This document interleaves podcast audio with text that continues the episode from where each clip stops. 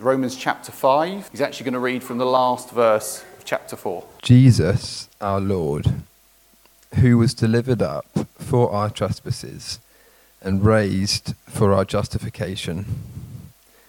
Therefore, since we have been justified by faith, we have power, peace, sorry, peace with God through our Lord Jesus Christ.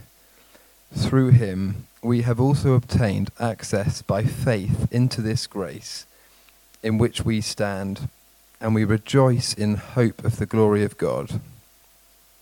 More than that, we rejoice in our sufferings, knowing that suffering produces endurance, and endurance produces character, and character produces hope.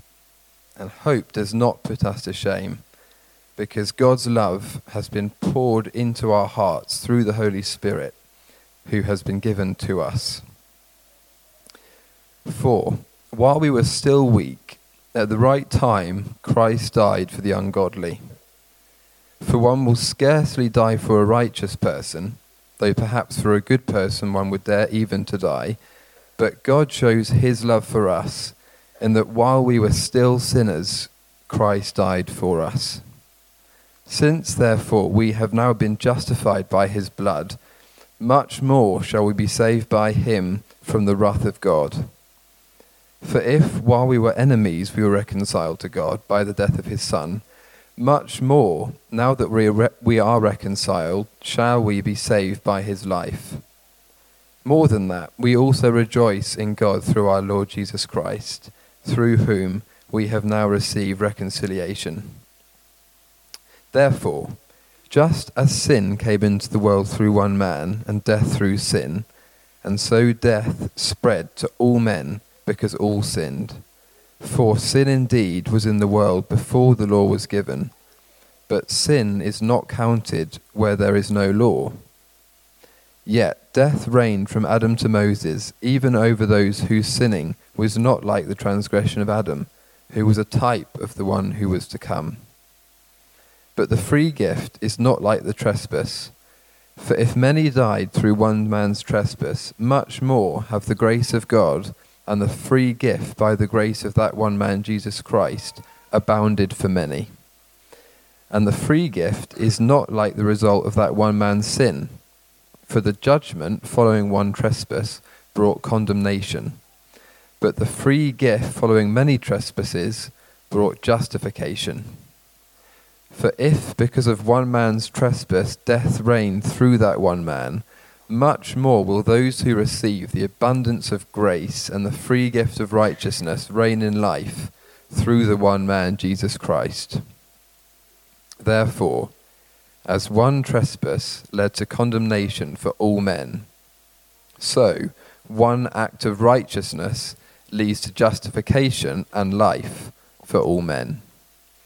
For as by the one man's disobedience the many were made sinners, so by the one man's obedience the many will be made righteous.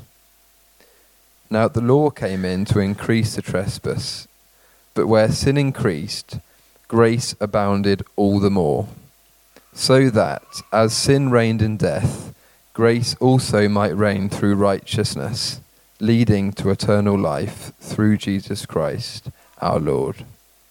Amen. Well, good morning, everyone. Hope you're all okay.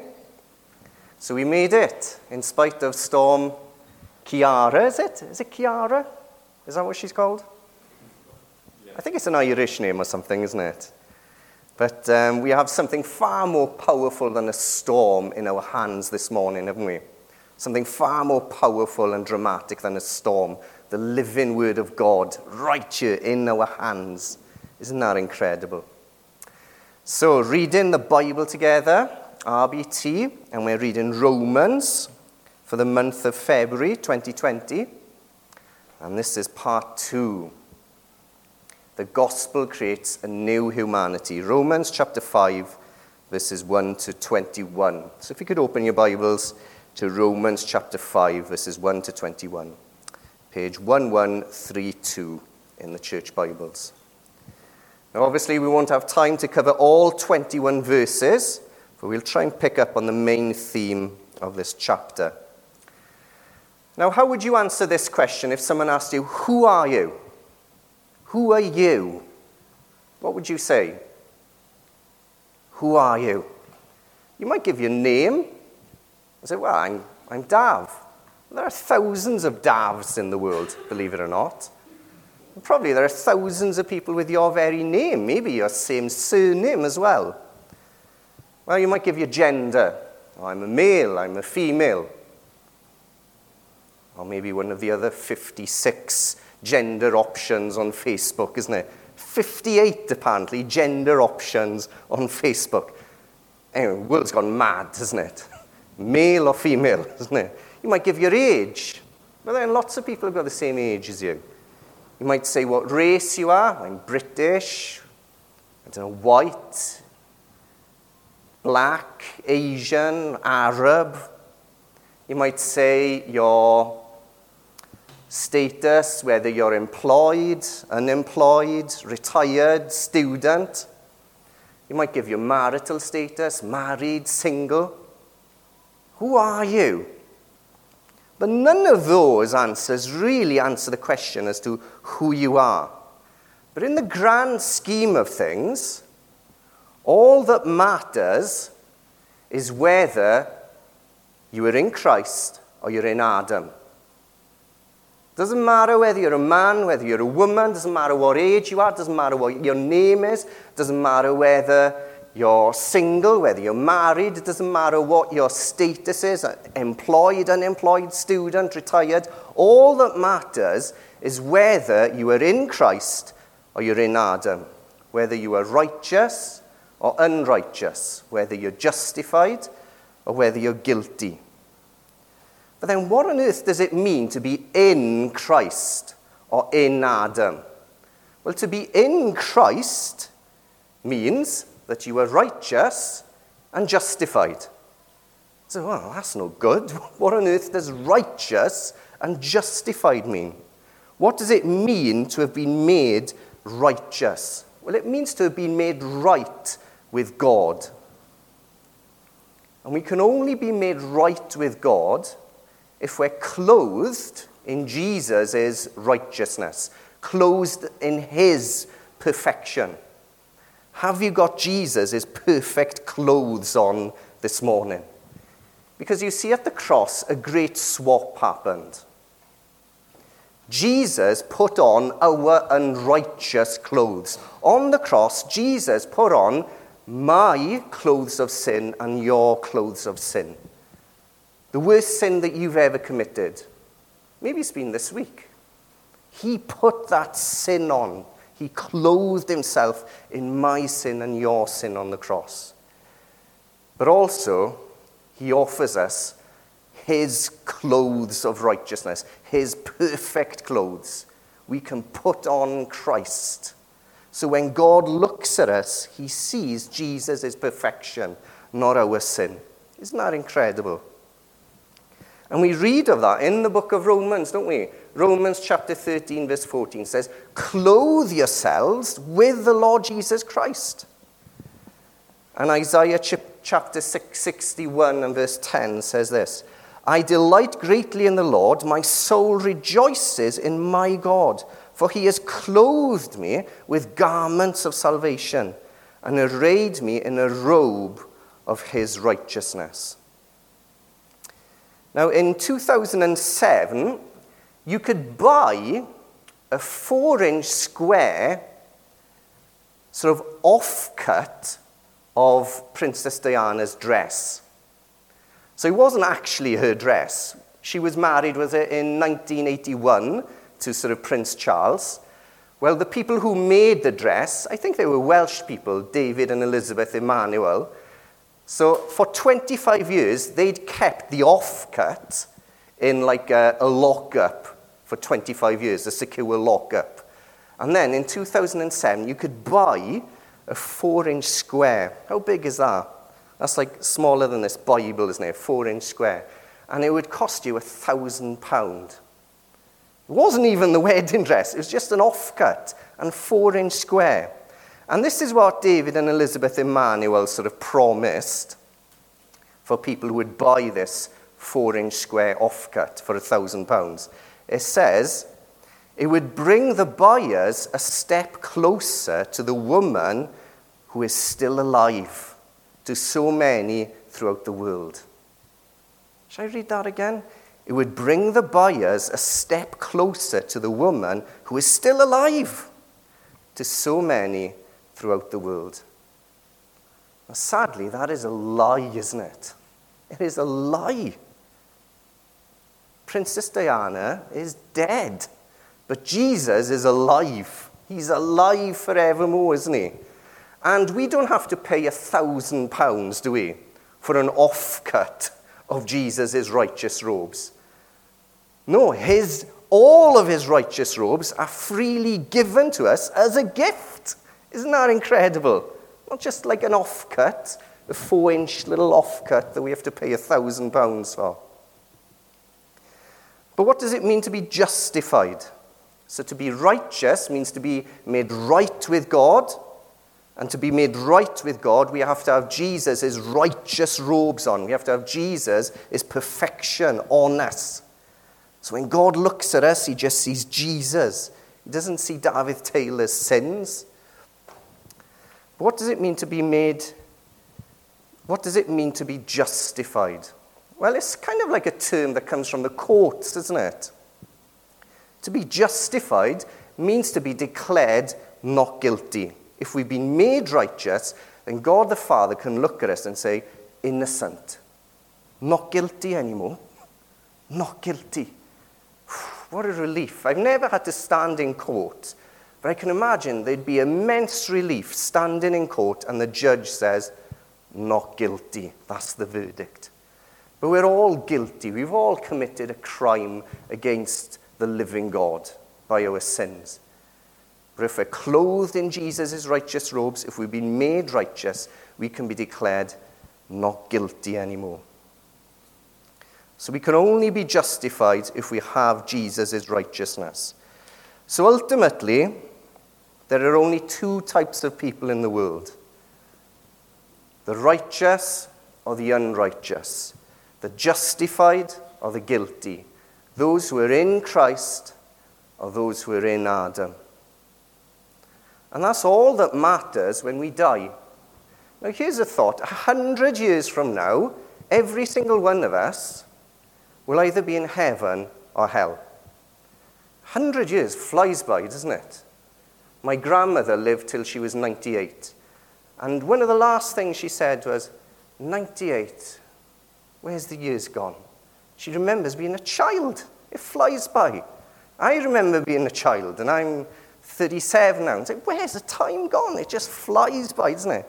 A hundred years will fly by, and every single one of us, everyone you know, will either be in heaven or hell. All your neighbors, all your family members, all your friends, in a hundred years from now, will be in heaven or hell. Heaven for those who are in Christ, who've been made righteous, who've been justified, and hell for those who are still in Adam who are unrighteous, who are guilty. So the big question is how? How can someone be made righteous and justified? Well, verse 1 tells us, doesn't it? What do we read in Romans chapter 5, verse 1? Therefore, since we've been justified through faith, we are justified through faith. Faith in what? Well, what do we read in verse 18? of Romans 5. One righteous act resulted in justification and life for all people. Through one righteous act, we are made righteous, we are justified. What do we read in verse 19 of Romans 5? Through the obedience of the one man, the many will be made righteous. And what do we read in verse 9 of Romans 5. Since we have now been justified by his blood, by the blood of Jesus. And then the last reference, Romans chapter 4, verse 25. What do we read there? He, Jesus, was delivered over to death for our sins and was raised to life for our justification. So it's very, very clear, isn't it? Very clear how we can be made righteous, how we can be justified. We are made righteous and we are justified through faith alone in Christ alone. Through faith in Jesus, his perfect life, his perfect obedience. Through faith in his perfect death and his glorious and victorious resurrection from the dead. So then the question is so is justification just like a ticket to get us into heaven? Is justification just a ticket to get us into heaven? Does it affect our lives here and now? Because a lot of people say, oh, Christianity, it's all just sort of pie in the sky when you die. Have you heard people say that? It's all just pie in the sky when you die. Well, I heard someone say, no, Christianity is also steak on a plate while we wait. Or maybe steak on a plate while we wait, isn't it? Steak on a plate while we wait. There are so many blessings for us here and now if we've been justified. And we see that, don't we, in verses 1 and 2. Look at the blessings that we have now if we are justified. The blessings that we have right now if we are justified.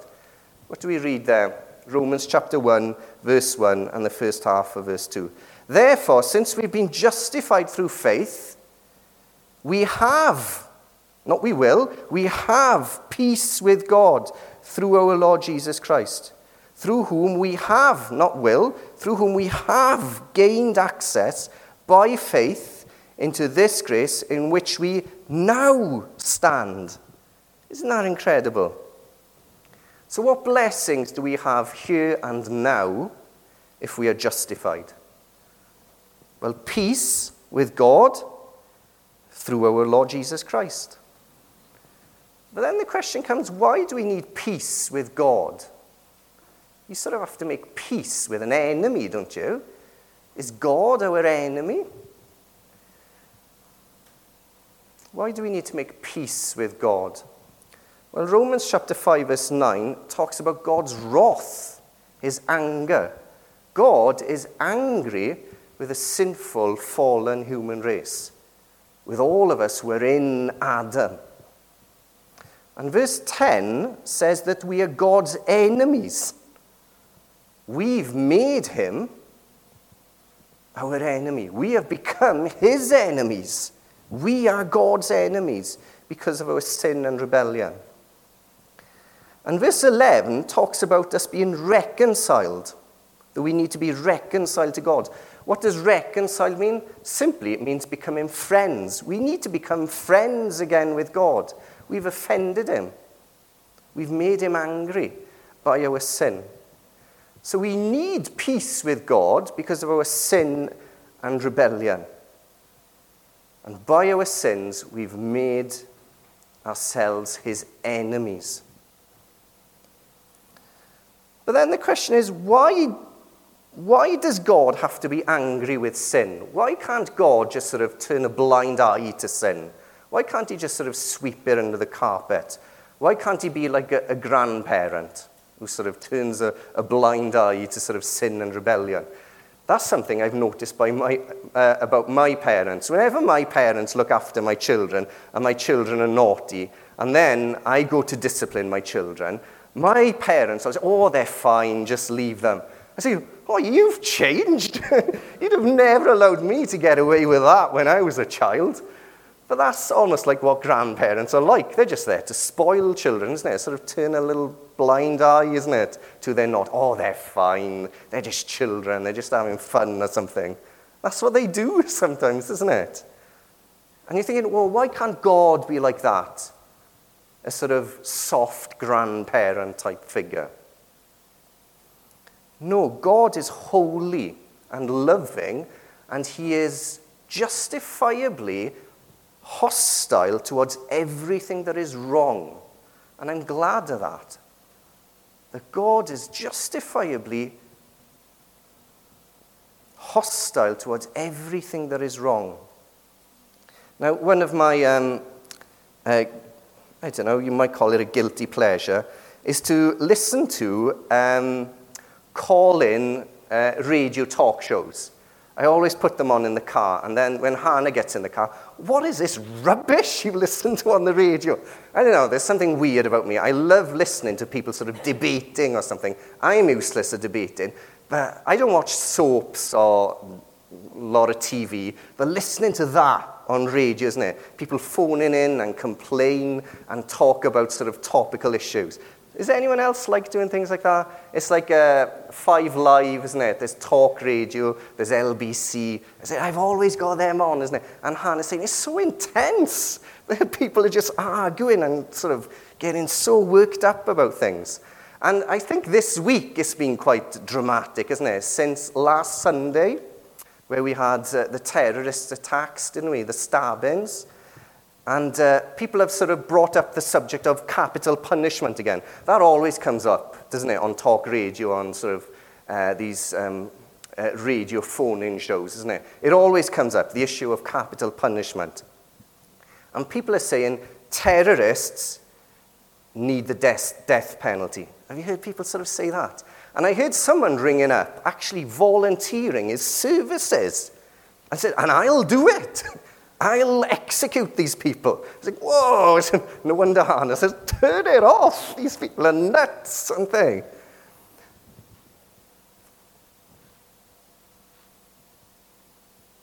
The death penalty should be brought back, some people are thinking. But could you imagine if someone phoned up and said, yeah, the death penalty should be brought back, but not just for terrorists, for everyone? Could you imagine if someone said that? If they said calmly, because I have a hostility towards everything that is wrong. Even the smallest act deserves to be punished by death. Could you imagine if someone said that?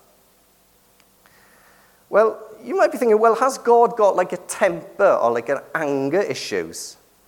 No, God's anger is controlled, patient, holy, and loving. His anger is controlled, patient, loving, and holy. Now, I find as a parent, it's very easy for me to discipline my children in the moment. In the moment, especially if they've annoyed me personally. It's easy to do something straight away, isn't it? But it's very, I find it very difficult to discipline my child a long time after the event. So, say if they've been naughty in church this morning, and then I said, This afternoon, we're going to have words or something. But then maybe this afternoon I say, oh, it's past now, or whatever, isn't it? I'm not as angry as I was this morning now. But that is good parenting. Someone who is still angry, but have this patient, self-controlled, who disciplines them in love, isn't it? I'm still angry.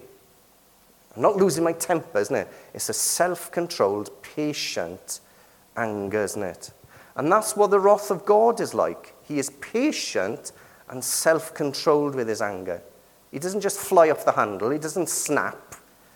No, patient and self controlled with it.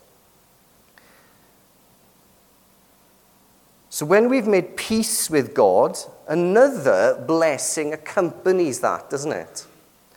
What do we read there? We've made peace with God through our Lord Jesus Christ through whom we've gained access by faith into this grace in which we now stand. Now, verse 2 sounds like a description of prayer, doesn't it? Isn't it wonderful, verse 2? Sounds like a description of prayer. So, through Jesus, we have gained access into God's grace. It sounds very much like Hebrews chapter 4, verse 16, doesn't it? I know we've studied this not that long ago. Hebrews chapter 4, verse 16 says this Let us then approach God's throne of grace with confidence, so that we may receive mercy and find grace to help us in our time of need. So, if we've been justified, we have peace with God. And if we have peace with God, we have access to God. Access to God access before his throne of grace. Because it's very difficult to speak to someone if you're not at peace with them. So, whenever a husband and wife have argued, I've never experienced this, obviously, but whenever a husband and wife have argued, they're not on talking terms, are they? It's very difficult for them to even look at each other in the eye, isn't it? Or maybe another relative or, or a friend. As a, you've heard the term, oh, they're not on talking terms. A husband and wife, or family members, or friends, or colleagues, they're not on talking terms. Because there's no peace there, is there? But when we have peace with God, if we've been justified, we're on talking terms with Him. We have access into the throne room in heaven. And we can enjoy God's sort of undeserved kindness, favor, friendship, and help.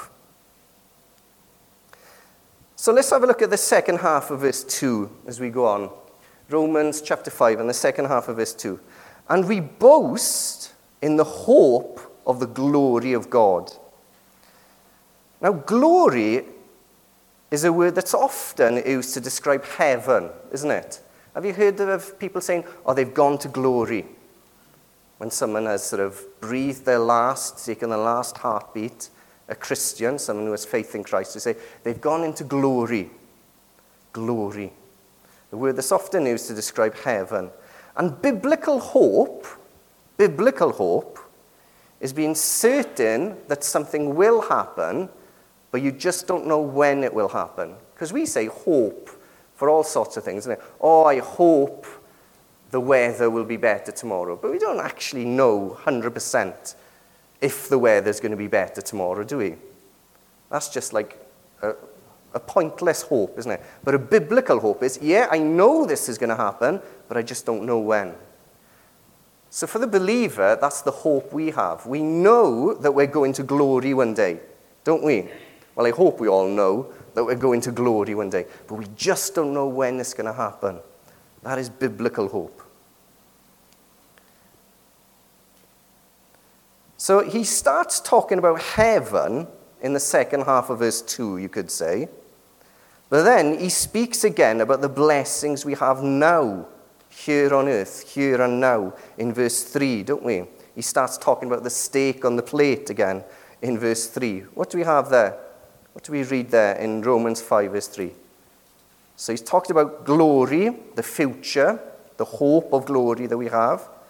But then in verse 3, not only so, but we also glory in our sufferings, because we know that suffering produces perseverance. Perseverance, character, and character, hope.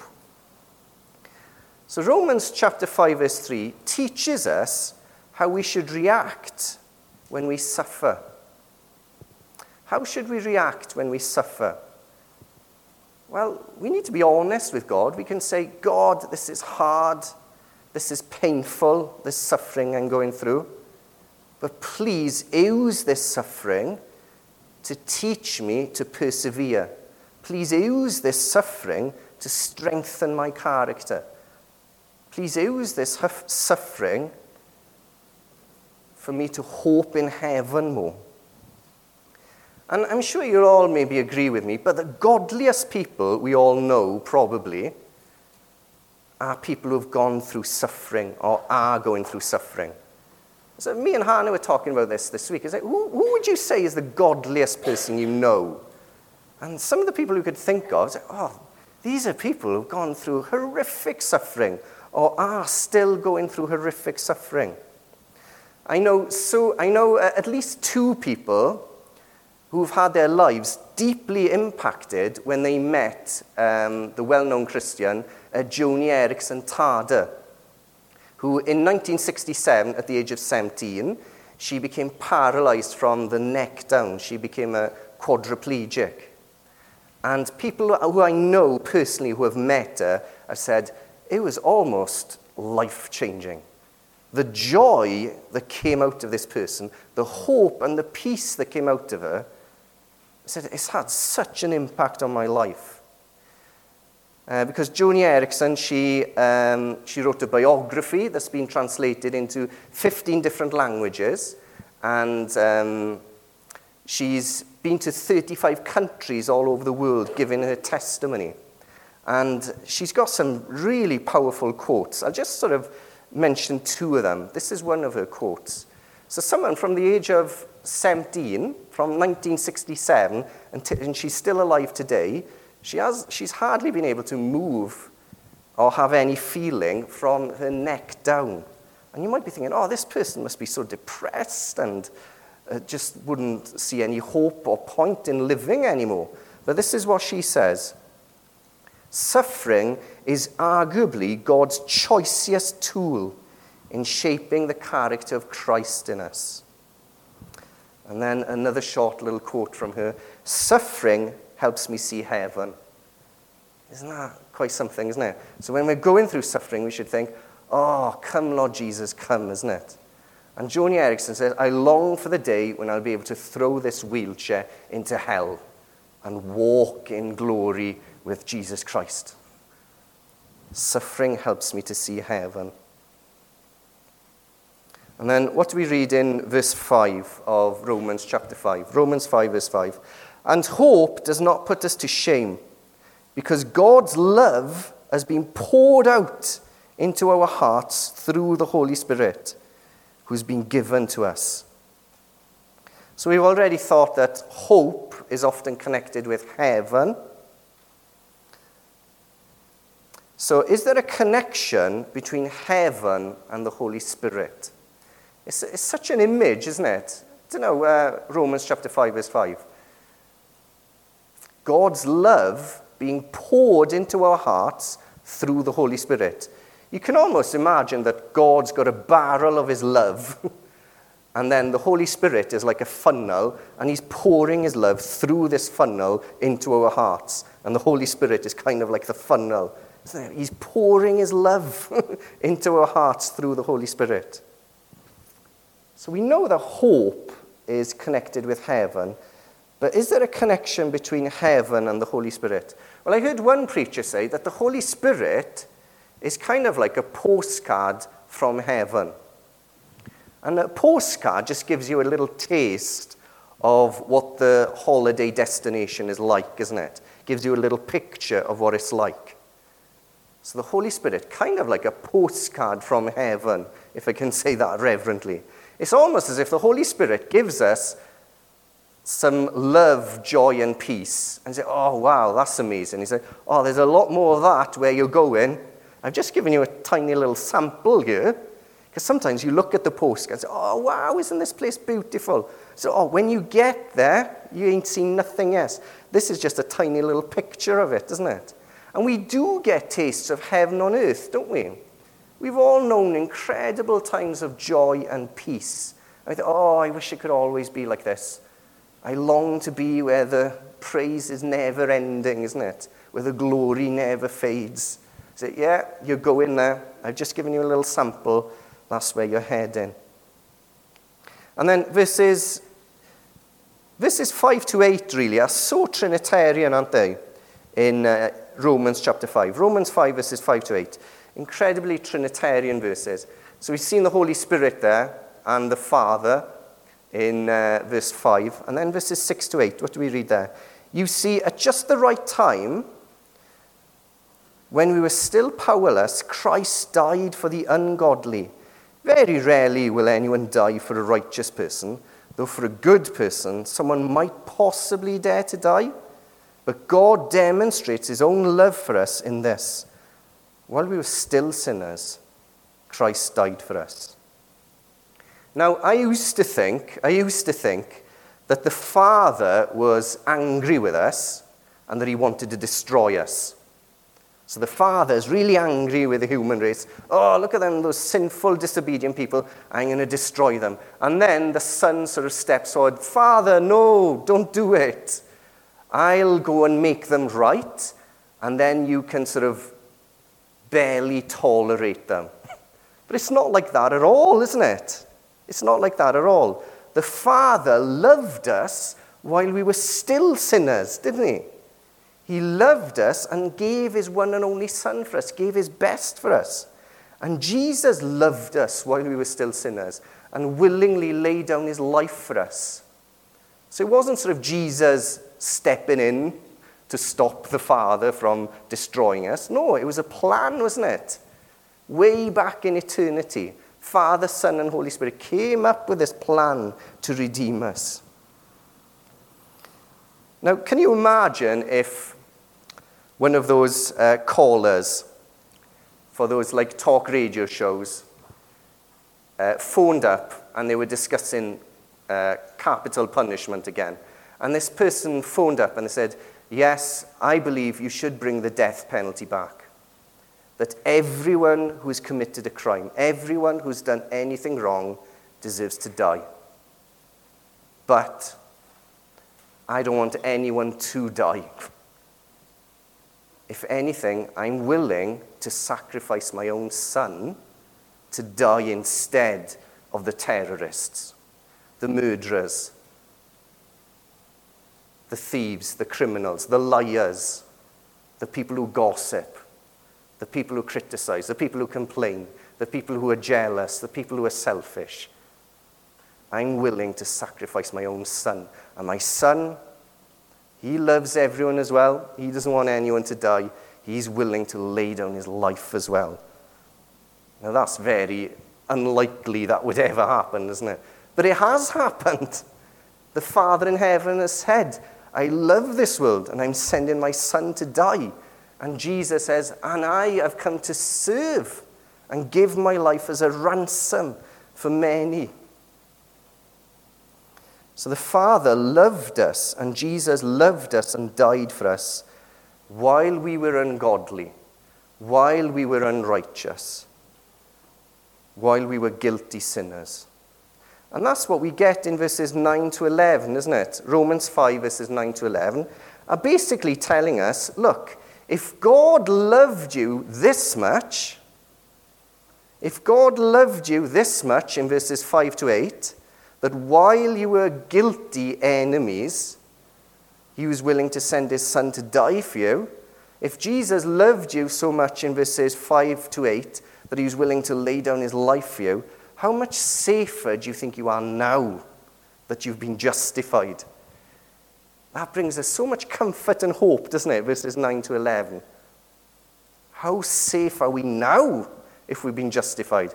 If we were loved so much when we were guilty, when we were God's enemies? Amazing things, aren't they?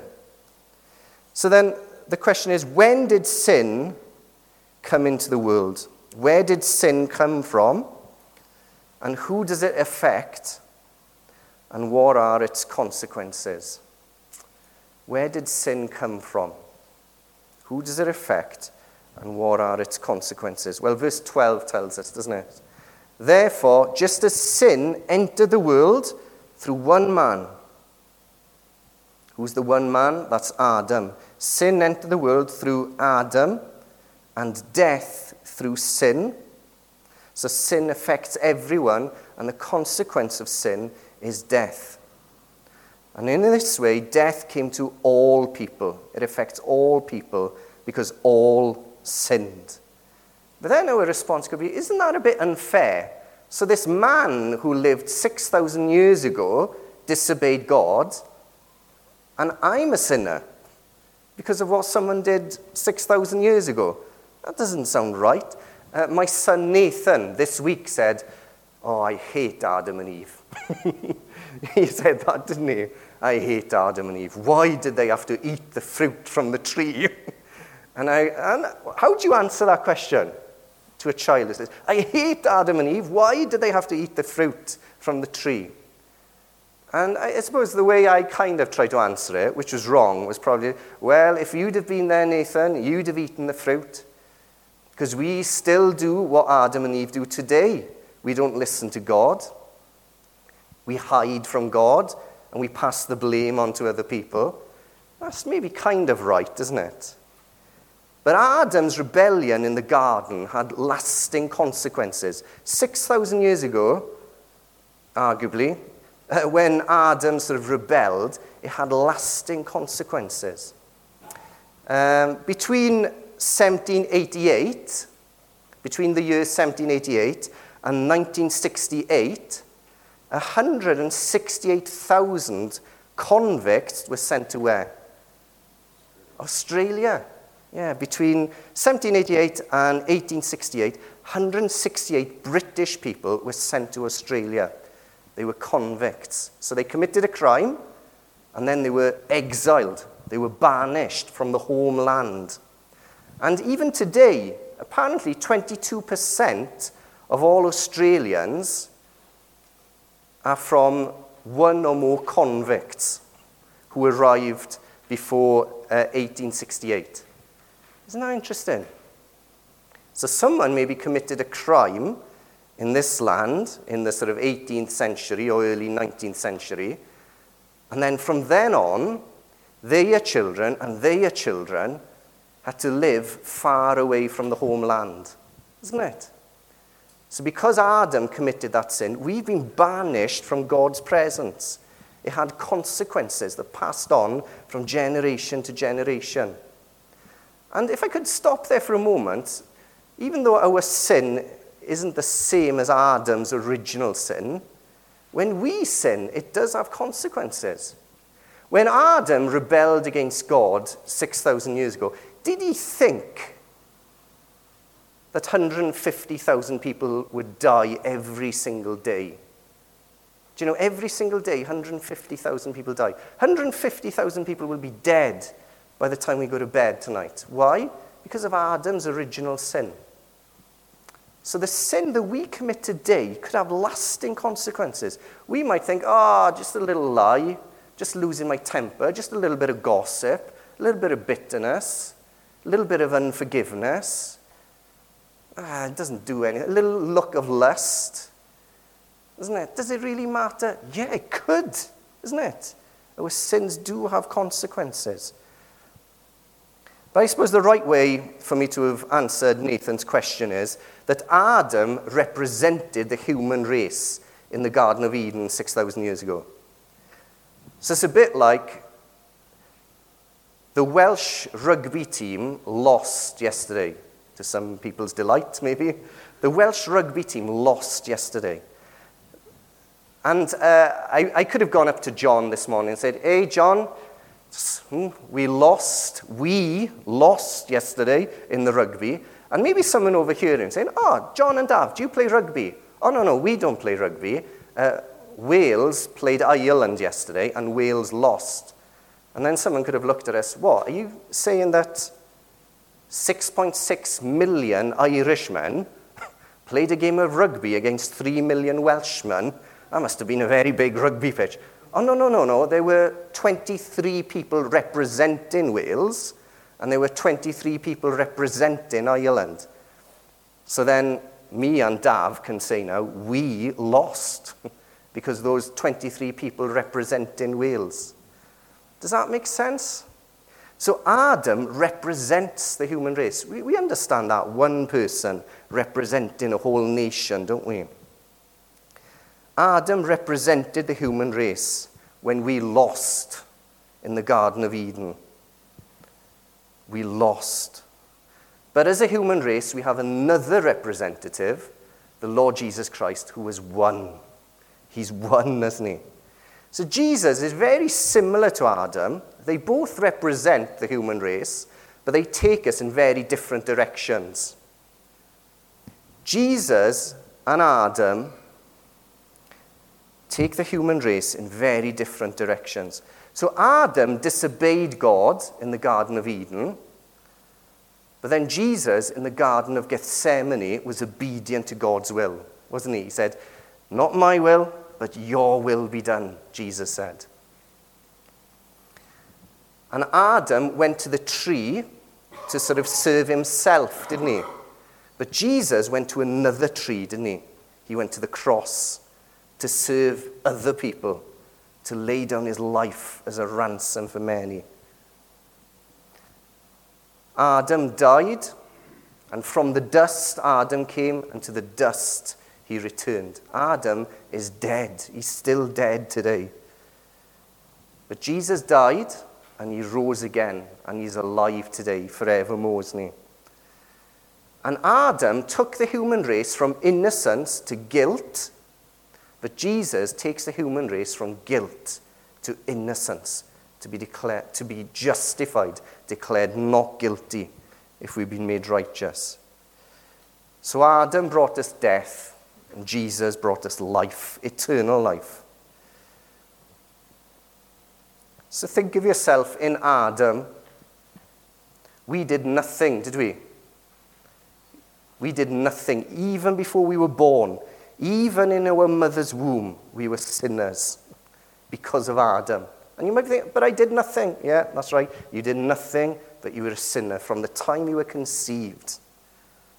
But then think of yourself in Christ. You've done nothing. We've done nothing. But we're still made righteous and justified. And that's the gospel. It's got nothing to do with works, it's a free gift that we receive from Jesus. So let's come back to the beginning. Who are you? Are you in Christ or are you still in Adam? Are you righteous or unrighteous? Are you justified or are you guilty? And you might be thinking, I'm not sure. Well, you can make sure of it today. How? By trusting in Jesus, trusting in his obedience, his perfect life, trusting in his death for you and me on the cross, the punishment he took for me and you on the cross, trusting in his resurrection. And we come to Jesus by faith, and we just receive him. We receive his righteousness. And the Bible says that everyone who calls on the name of the Lord will be saved. Girls, are you listening? This is important. Everyone who calls on the name of the Lord will be saved.